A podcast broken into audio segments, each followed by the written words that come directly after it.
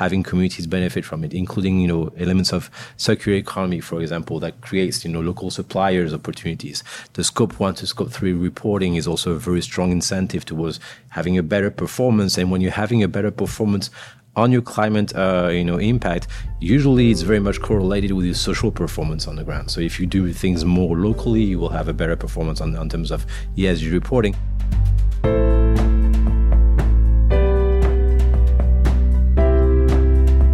welcome to sustainability leaders i'm michael torrance chief sustainability officer with bmo financial group on this show we will talk with leading sustainability practitioners from the corporate investor, academic, and NGO communities to explore how this rapidly evolving field of sustainability is impacting global investment, business practices, and our world.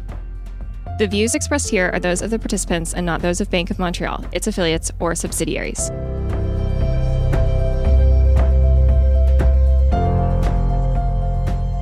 Hello, my name is Susan McGeachie, head of the BMO Climate Institute.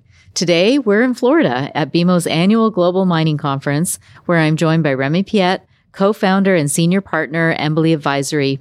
Remi is also a faculty member of HEC Paris in Qatar and the University of Miami, as well as a member of the Devonshire Initiative focused on community relations and social license to operate. At this year's 32nd Global Metals and Mining Conference, the first to add critical minerals as a core theme, there was significant attention on the role of critical minerals in enabling the global energy transition, along with widespread agreement that the world needs to rapidly expand its supply of feedstock materials to enable economy wide decarbonization. There was a prevailing concern over accelerating geopolitical competition for access to these minerals. Producing the required level of critical minerals and metals, including cobalt, lithium, copper, and nickel, to meet soaring demand for battery and zero emitting energy technologies will be a challenge. The shape of the future global production landscape for these materials is still uncertain and will depend on how producing nations manage to stimulate and accelerate investment. As jurisdictions endowed with bountiful mineral reserves, the United States and Canada can leverage clear competitive advantages to be key suppliers of these metals and minerals with well defined and aligned resource development strategies. We have the finance sector, we have the technical and experience know how. But there's a wide gap between expected demand for critical feedstock materials and available domestic supply. This means we'll either need to expedite possible projects that are in our pipeline today or fill the gap with imports. This is what we're going to drill down on with Remi. Remi, thanks for joining us today. Perhaps we can start by you just telling us a little bit about yourself and Embellie Advisory and how it fits into this urgent global question. Well, thank you very much, Susan. And first of all, thank you for, for having me. Always a pleasure to talk to you. Yes, Embellie Advisory was initially set up as, a, as an investment hub to uh, channel investment out of the Middle East towards projects in emerging markets, especially in the energy and infrastructure sector first, and then you know gradually more into the natural resource you know uh, uh, sector also. We quickly understood that for a project to be efficient and for investors to actually have a return on, on, on their investment, we had to get you know sorted a series of, of, of, above the ground risks and understand them. You know clearly have an assessment of, of what those were and, and, and ensure a social license to operate of different projects. So that means what? That means making sure that the projects are actually integrated into a, a vision of development for the territory, inclusive development that actually builds on community relations, integrate the right kind of ESG protocols for the project to actually happen. And that's why we developed that, that very strong expertise on working with communities, working with, uh, with governments, uh, either on community suppliers program, on ESG strategy, on a series of uh, understanding how to make sure that the project can move forward and integrate the different partners on the same territory, which will allow therefore the project to, to move forward. Now we operate across Africa, across Latin America, and, and obviously uh, the Middle East with some of our partners being in Europe and North America.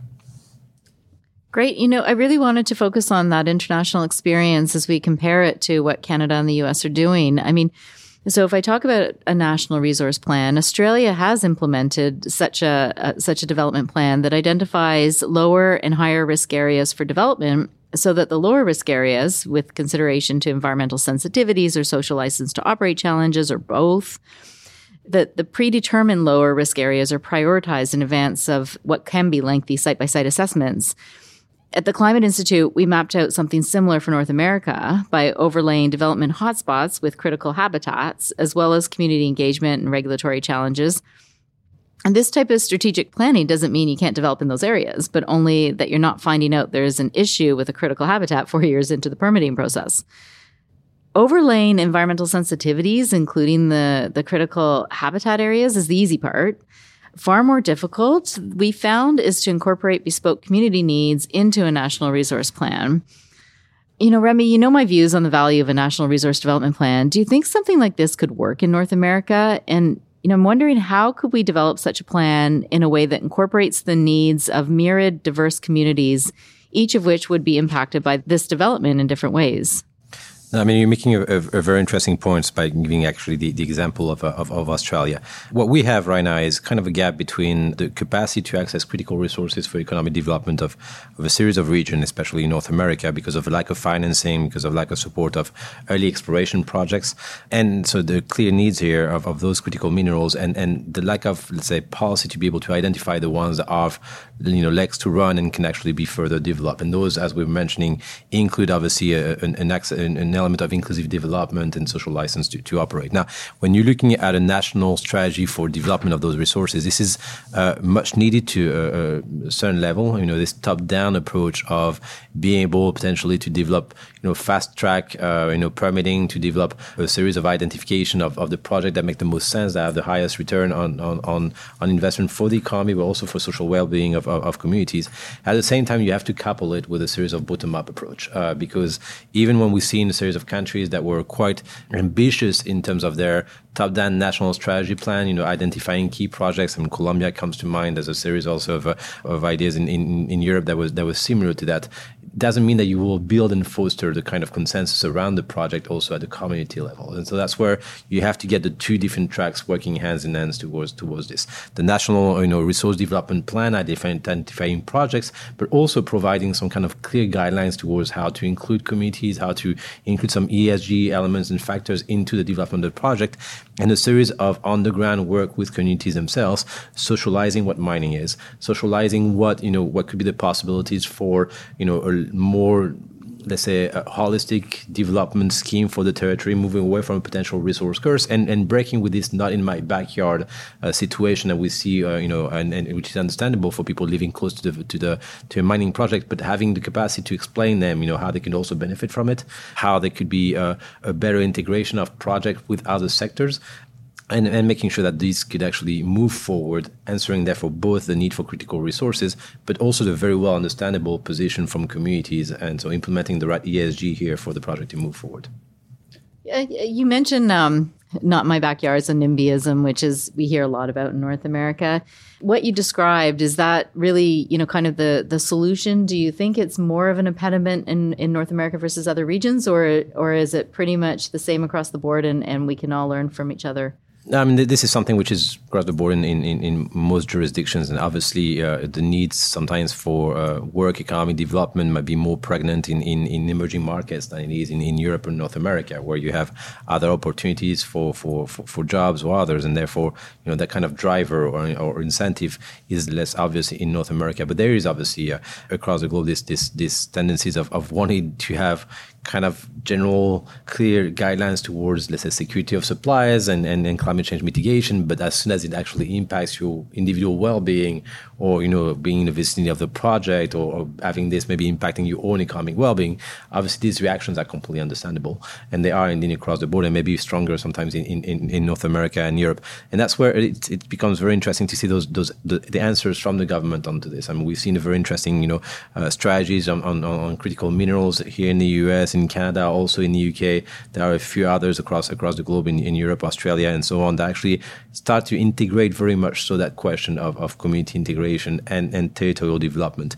Uh, the Canadian ones especially has a very strong component towards First Nation, which is very well understandable. And, and that's why we start seeing also on, on, on series of projects, it's been more the case into more fossil fuels or, or projects that really clearly need to make the case on ESG and, and, and, and elements on their inclusion to, uh, you know, inclusive development.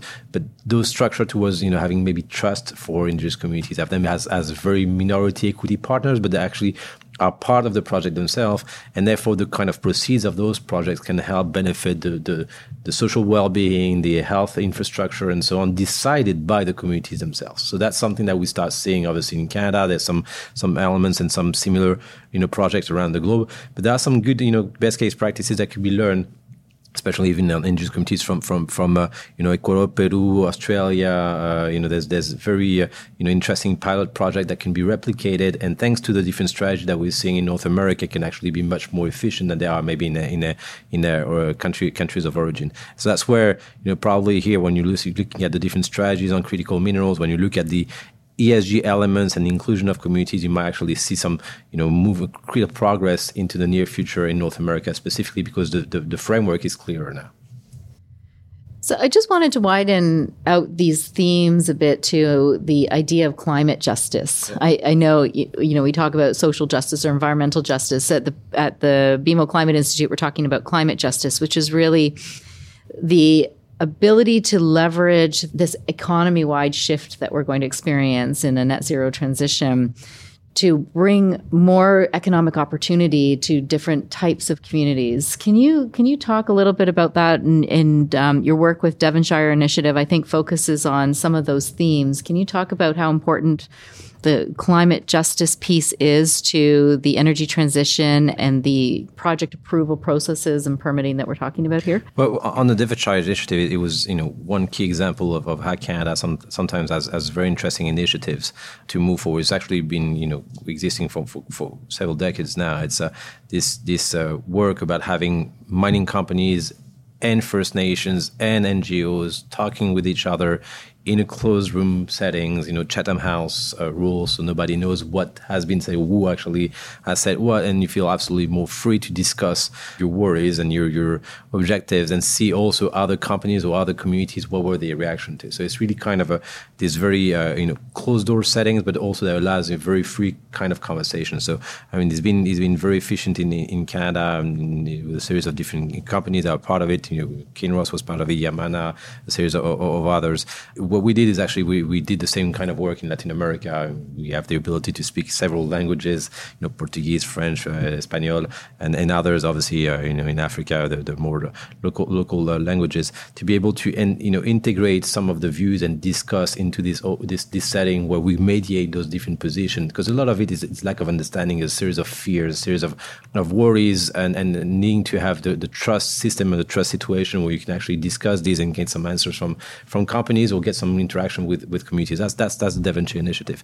And Canada actually has been quite a leader on those issues. I mentioned, you know, some clear framework to, towards sustainable mining, for example, is a very clear ESG protocol, which is kind of middle of the ground between companies and and NGOs, communities' desires in terms of of sustainability of projects. So actually quite well fitted. And you've seen that that kind of framework being adopted by a series of countries. You know, Brazil most recently, but before, you know, Colombia, Argentina, Australia, and others that went into this. That's where I'm saying, you know, you have those those those clear framework. Now, when you talk about social justice or you know just transition you know, you know the concept of, of, of climate mitigation and, and, and energy transition. The whole question is to see how to move away from traditional fossil fuel for example. It's even more pregnant in, in coal producing or, coal uh, you know using uh, countries and jurisdiction in Africa. It's a big element in terms of looking at just transition for for communities to be able to move away from traditional fossil fuels and harvest and, and jump onto opportunities with the, the the energy transition efforts.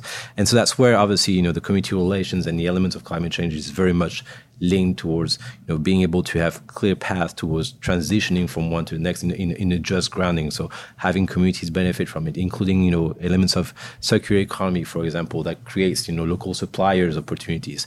The scope 1 to scope 3 reporting is also a very strong incentive towards having a better performance. And when you're having a better performance on your climate uh, you know impact usually it's very much correlated with your social performance on the ground so if you do things more locally you will have a better performance on, on terms of ESG reporting but a series of other uh, you know uh, evolutions are similar to that the local and working with communities is really much more performant in terms of ESG standards in terms of climate change uh, emissions I, I, agree. I mean, I think there's so much opportunity actually to bring some of these communities on board. And I think some communities have very much benefited and been very active I wonder if there are other communities or may not be as engaged. And I'm wondering, you know, do you have a strategy to ensure no community is, is left behind? I mean, so for, first of all, um, we have to uh, clearly mention that many main companies are doing the, the right thing and, and, a good job, or at least good intent to, to reaching out to, to, to, different communities. There are also a series of impact which is harder to quantify uh, sometimes, and some communities are just you know for their own decision, their own right, decide not to engage. I mean, th- those are situations nowadays. That's where you know. Uh, you know, having a, another partner on the ground can be, you know, most helpful. We're seeing some work that we've done, for example, in Peru, uh, we've done in Mozambique, that we've done in different countries, especially with, you know, uh, in, that, in the case of Peru, with Inter- Inter-American Development Bank, of working directly with, you know, women communities in across the country to be able to analyze the impact of mining development on, on those communities. So it's not made by the mining sector, it's not made by the development, it's made, you know, on, on terms of academic, you know, strong studies with the communities themselves.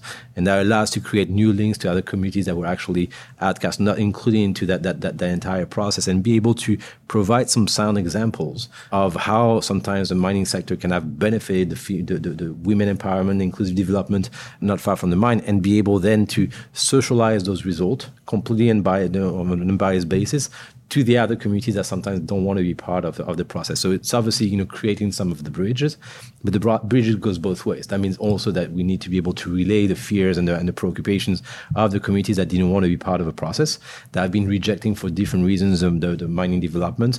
They are not so much uh, focused on global energy transition that demands the development of a let's say a nickel cobalt mine. it's not it's not their main focus. Their main focus is what is the future of the territory and what is the future for me, my kids, and the vision that we want to have in terms of our own developments. And so that's where you need to be able to actually move away from the global large discourse to actually work you know step by step on you know creation of value through knowledge sharing through training to different communities through basically also having a lot of work with anthropologists with different key experts on social sciences to be able to maintain the basis of societal structure in those communities that you know don't want to be part or are kind of very worried about being part of such a process of modernization or for an investment, whichever way you want to call it.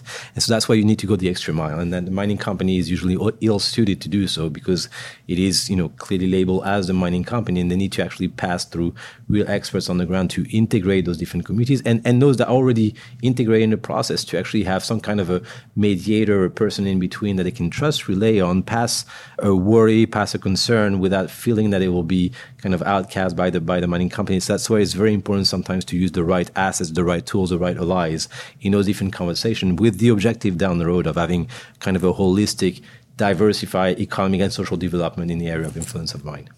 This is um, it's such an interesting conversation in terms of this is a global issue. So we need these metals and minerals to have this global energy transformation but then we have to get right down at community by community by community to bring them all on board. So and you have the same thing on the, on the ESG standards also. I mean, those yes. are global ESG standards; they are well built and so on. But the question and the objective is actually to you know aterrizarlo, to to just bring it back on the ground to adapt it without you know cheating away from it, but to adapt it to the reality of a specific community.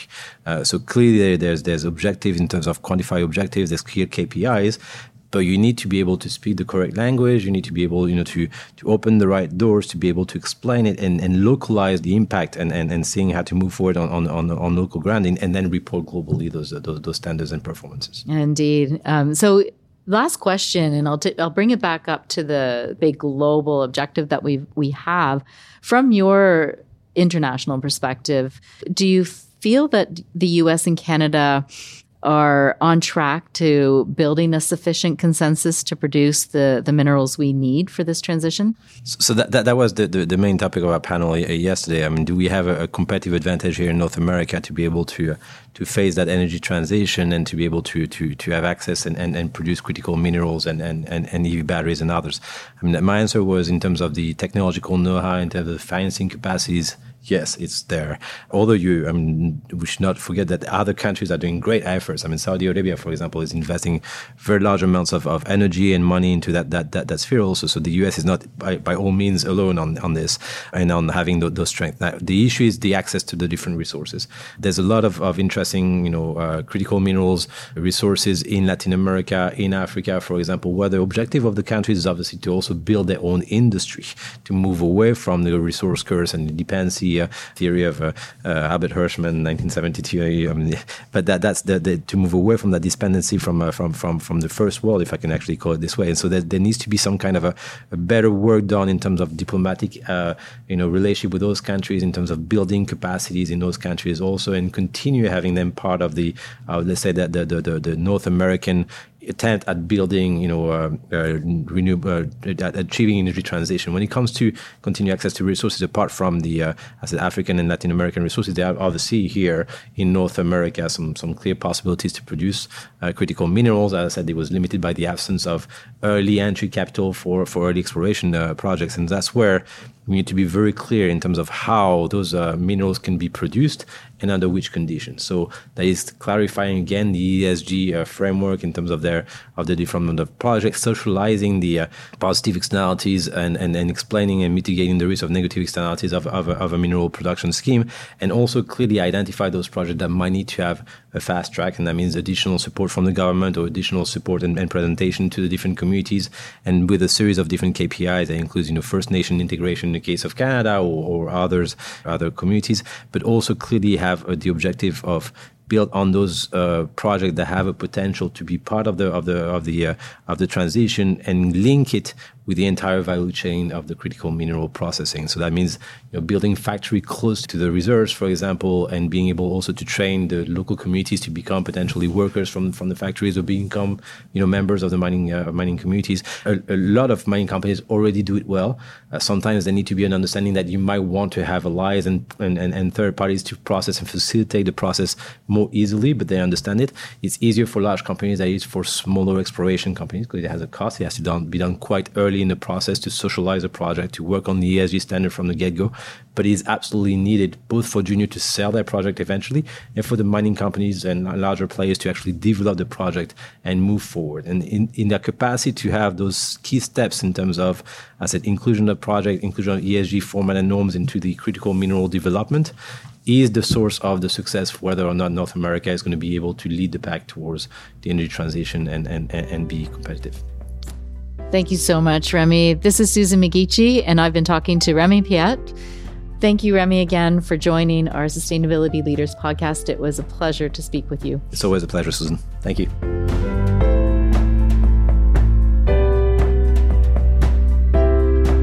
Thanks for listening to Sustainability Leaders.